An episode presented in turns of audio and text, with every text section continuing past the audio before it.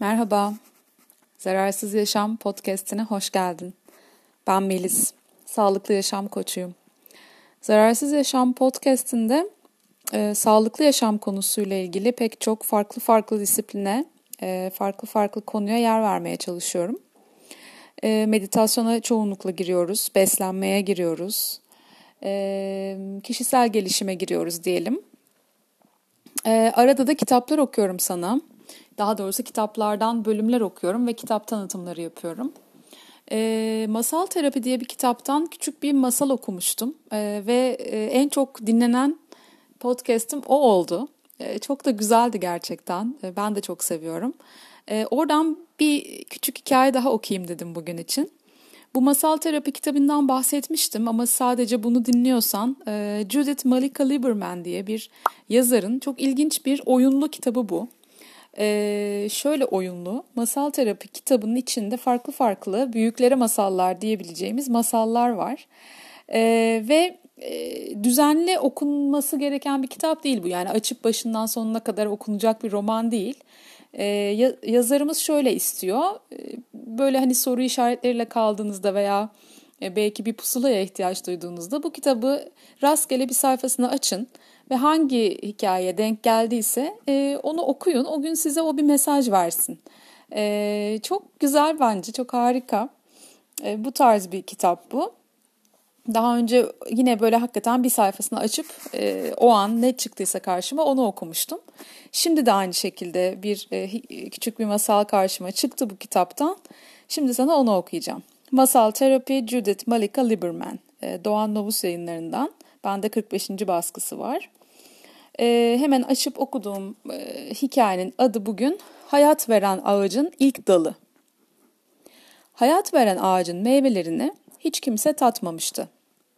Köyün ortasında iki büyük dalı meyvelerle dolu, muhteşem gökyüzüne ellerini açmışçasına yukarıya doğru uzanıyordu. Kimse bu meyvelerden tek bir ısırık dahi almaya cesaret edememişti. Çünkü dallardan birinin hayat veren, diğerinin ölümcül zehirli meyvelerle yüklü olduğu herkes tarafından biliniyordu. Hangi dalın hayat, hangisinin ölüm verdiği bilgisi zaman içinde kaybolmuştu.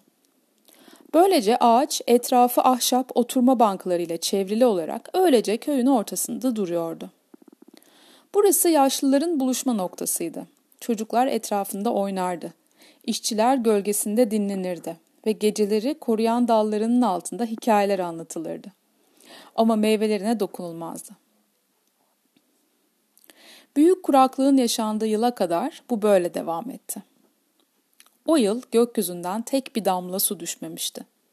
Tohumlar toprakta kurumuş, kıtlık başlamıştı. Köyde ölümün gölgesi dolaşıyordu. Ama hayat veren ağaç yeşil kalmıştı ve meyveleri her zamanki gibi kocaman ve suluydu. Kökleri dünyanın merkezine o kadar sık sıkıya bağlıydı ki diğer bütün bitkiler kuruyup ölürken o gizli suya ulaşabiliyordu. Köylüler ağacın meyvelerini korku ve açlık dolu bakışlarla gözlüyorlardı. Ta ki bir gün torunu hastalanan yaşlılardan biri bütün köylüleri ağaca çağırana kadar.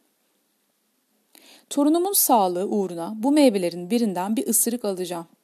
Beni izleyin. Ölürsem ona diğer daldan bir meyve verin ve torunumun hayatını kurtarın. Umarım bu fedakarlığım daha pek çok nesile hayat verir.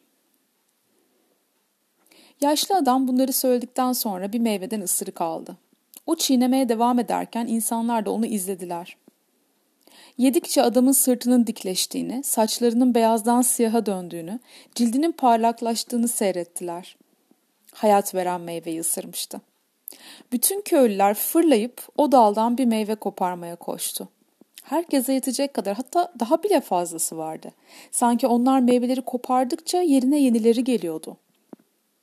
Gece ağacın dallarının altında hayatın dönüşünü kutlamak için müzikler çalındı, danslar edildi. Neşe dolu şarkıların yankısı dallardan gökyüzüne kadar ulaştı. Çocuklar uyuduktan çok uzun bir süre sonra Endişeli bir fısıltı ayın altında kalplerden dudaklara yayıldı. Ya bilgi bir kez daha unutulursa? Ya bir çocuk masum bir şekilde ağacın yanlış tarafına uzanıp hayatını kaybederse? Zehirli meyveleriyle o uğursuz dalın gözlerinin önünde durması tehlikeli değil miydi? Bir şey yapılmalıydı. Hemen bir testere, altı çift el. İşte çözüm. Hepsi tatmin olmuş bir şekilde yataklarına gittiler. Zehirli dal kesilmiş yerde yatıyordu. Ertesi sabah köy bir feryatla uyandı. Hepsi dışarı koştular. Bir de baktılar ki hayat veren ağaç ölmüş. Bütün meyveleri kurumuş. Gövdesinin içi bile kupkuru ve bomboş olmuş. Daha bir gün önce onca kişiyi olgun meyveleriyle besleyen ikiye bölünmüş ağaç bir gecede kuruyup ölmüştü. Ay içim acıdı. Şöyle devam ediyor. Mesaj. Hayat çelişkilidir. Gece olmadan gündüz, dinlenme olmadan çalışma, gölge olmadan varlık olmaz. Hayatı çelişkileriyle kabul etmek, gerçekliği olduğu haliyle kucaklamaktır. Yanlış etiketi yapıştırdıklarımızı ortadan kaldırmaya çalıştıkça bir çelişkiler diyarında yaşar ve bir anlamsızlık hissiyle dolarız. Kendine yasakladığın davranışları inceleyerek seni özgür bırakacak kişilik özelliklerini ve alışkanlıkları keşfedebilirsin. Seyir defteri Gölgeni keşfet. Arka bahçende hangi değerli yetenekler gömülü? 1. Başkalarında gördüğünde seni gerçekten kızdıran ve güçlü bir negatif yüklenmeye neden olan kişilik özellikleri ve davranışlarının bir listesini yap. 2. Listeni baştan sona oku ve sende en güçlü negatif yüklenmeye neden olan 3-4 maddeyi belirle. Listendeki özellikler üzerine kafa yor.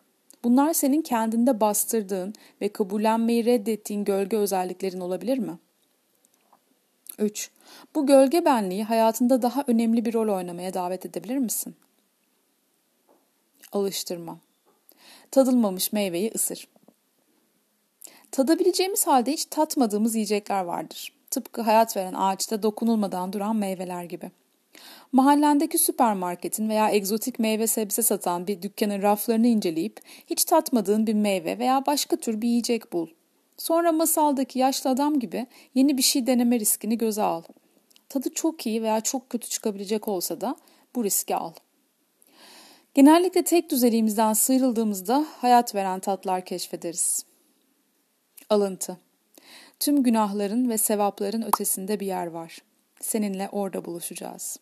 Mevlana Celaleddin Rumi Çok güzeldi yine. Ee, tabii hani şöyle e, bazen hani bir masal, bir hikaye, bir film her neyse onu izleyip e, seyircisine bırakmak, izleyicisine, okuyucusuna, dinleyicisine bırakmak lazım. Bu kitap bırakmıyor.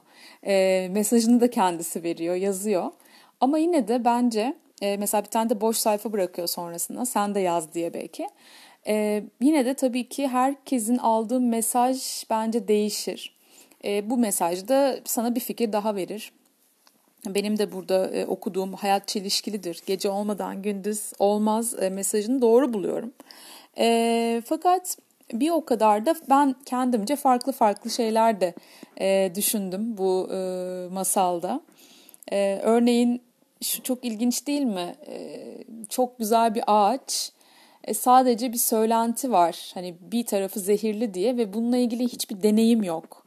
E, hatta bir kere bir deneme oluyor ve o da olumlu oluyor. Fakat sadece korkularından dolayı çok güzel olan bir şeyi yok ediyorlar. E, çok anlamlı bence. Biz bunu belki hayatımızın çok farklı yerlerinde, yani bu bir metafor olabilir, e, çok e, güzel bir şeyi sırf korkumuzdan yok ediyor olabiliriz. E, ona e, hunharca davranıyor olabiliriz veya onu görmezden geliyor olabiliriz. Hakkını vermiyor olabiliriz veya denemekten korkuyor olabiliriz.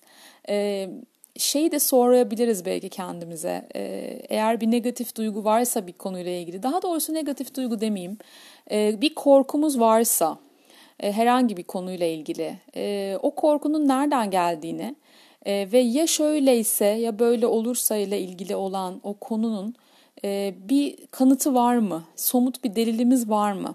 Bu nereden geliyor? Buna bir bakmamızı sanki öneriyor bu masal. Ben daha çok bunu çıkardım açıkçası. Çünkü düşüncelerimize hep inanırız ve nereden geldiğini bile bir süre sonra sorgulamayız. O öyledir deriz. E, peki nereden öyle, niye öyle? Mesela bir insanla ilgili belki olumsuz bir duygumuz var, o kötüdür deriz. E, niye kötü, ne yaptı mesela? Somut olarak sana ne yaptı dediğinde bir cevap veremeyebiliyoruz. E, belki bir hareketini yanlış anlamış, yanlış değerlendirmiş olabiliyoruz. Bu tabii ki bir örnek sadece. Bu illa bir kişiye değil bir olaya, bir mekana, yaşanan herhangi bir konuya bakış açımız olabilir. Ee, güzel olan şeylerin hakikaten hakkını vermek, hmm, korkulacak şeyle korkulmayacak şeyi de birbirinden ayırt etmek adına bence çok güzel bir hikayeydi. Umarım sen de beğenmişsindir. Sevgiler.